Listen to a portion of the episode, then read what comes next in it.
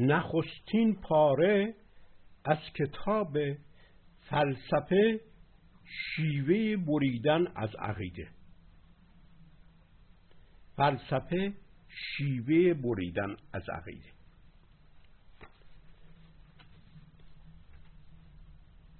عنوان این پاره گرفتن حق حاکمیت از هر فکری.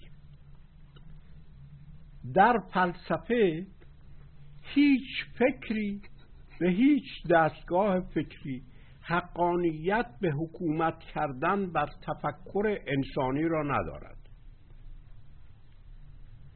تفکر فلسفی هنوز در ایران کارش را آغاز نکرده است.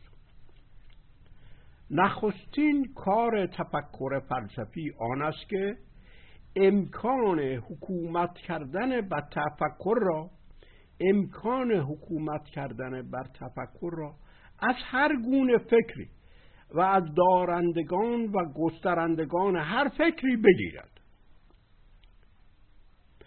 حکومت بر تفکر تا کنون از سوی دین و اخیرا از سوی ایدئولوژی ها اعمال شده است و, و می شود تفکر فلسفی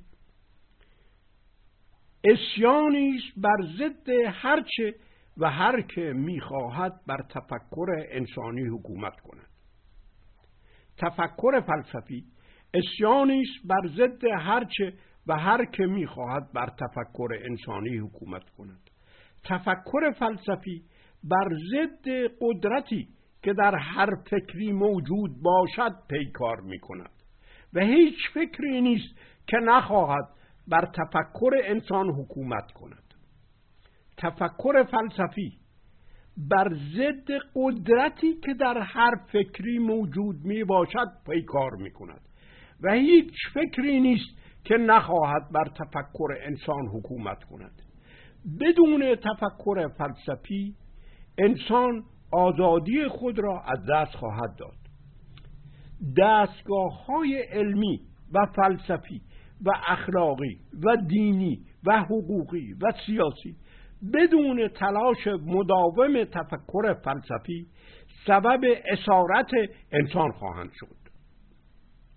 آیا دستگاه فکری را که تو می اندیشی برای آن است که فردا بر تفکر مردم حکومت کند؟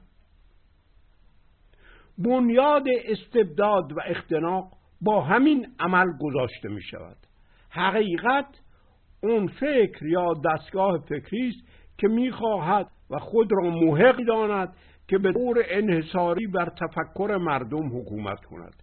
از این رو تفکر فلسفی بر ضد هر حقیقتی است.